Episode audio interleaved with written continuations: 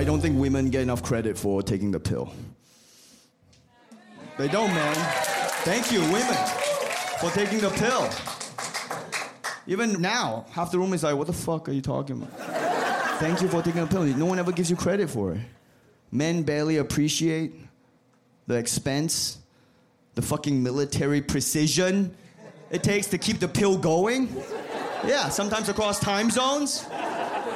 Alarms going off at random times of the day. Right? 3 a.m., 5 p.m. Wake,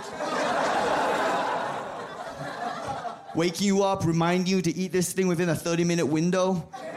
Otherwise, you might accidentally create human life. Like Zeus. Men have no idea. Like, by the way, guys, you don't just walk into the pharmacy and buy the pill like you're buying a Tic Tac, like next to the gum just before you leave. Then you like eat one lemon flavored. then you're good for one Olympic cycle. Like, no, assuming you can get a prescription, you have to try three different types over the course of months to see which one fucks you up the least. You're li- literally performing clinical trials on yourself, like you're trying to find a COVID vaccine. Right? Your favorite flavor is the one that causes the least amount of depression. Yeah, men have no idea. Yeah. Like, even if there was a pill for men, you would never trust a man to take the pill. Some dumbass man was like, yo, don't worry. I'm on the pill. you laugh in his face. You'd be like, there's no fucking way you're on the pill. All right, at the very least, there is no way you're doing it correctly. All right, something that complicated. I don't even trust you to take a shower every day. So put a condom on or put a dick away. Otherwise, this isn't happening. The variables that you have to be aware of when you're on the pill, just so you don't fuck it up, right? Like the external factors you have to keep track of, like what you're eating, just so you don't fuck up the pill. And by the way, I don't even know enough about this. Okay, I'm not trying to mansplain this. I don't know what I'm talking about. Google it after the show. All I know is what my wife told me in passing. Right? But apparently, apparently, if you have diarrhea, like diarrhea can fuck up the pill. That's right, scares happening in this room right now. Because diarrhea causes babies.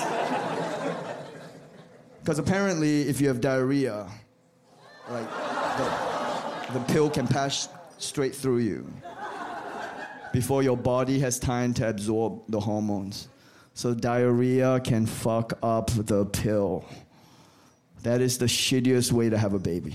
All right, how many? How many diarrhea babies are in this room right now? We'll never know. We'll never know. We'll never know because you wouldn't know. First of all, if diarrhea caused your baby, why would you know that? That's not common knowledge. In fact, in my experience, diarrhea stops babies from being made, all right? So it's counterintuitive. Second of all, even if you manage to power through that, and you knew for a fact that diarrhea caused your baby, like directly, why would you ever pass that information on? Why would you tell anybody that? Like, much less your own child? Like, your kid is asking you, hey, daddy, where do babies come from? well, uh, a, a man and woman fall in love. Uh, the, the woman has some bad oysters.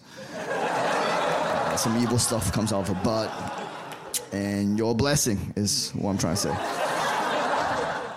Watch Ronny Chieng, Speak Easy, only on Netflix.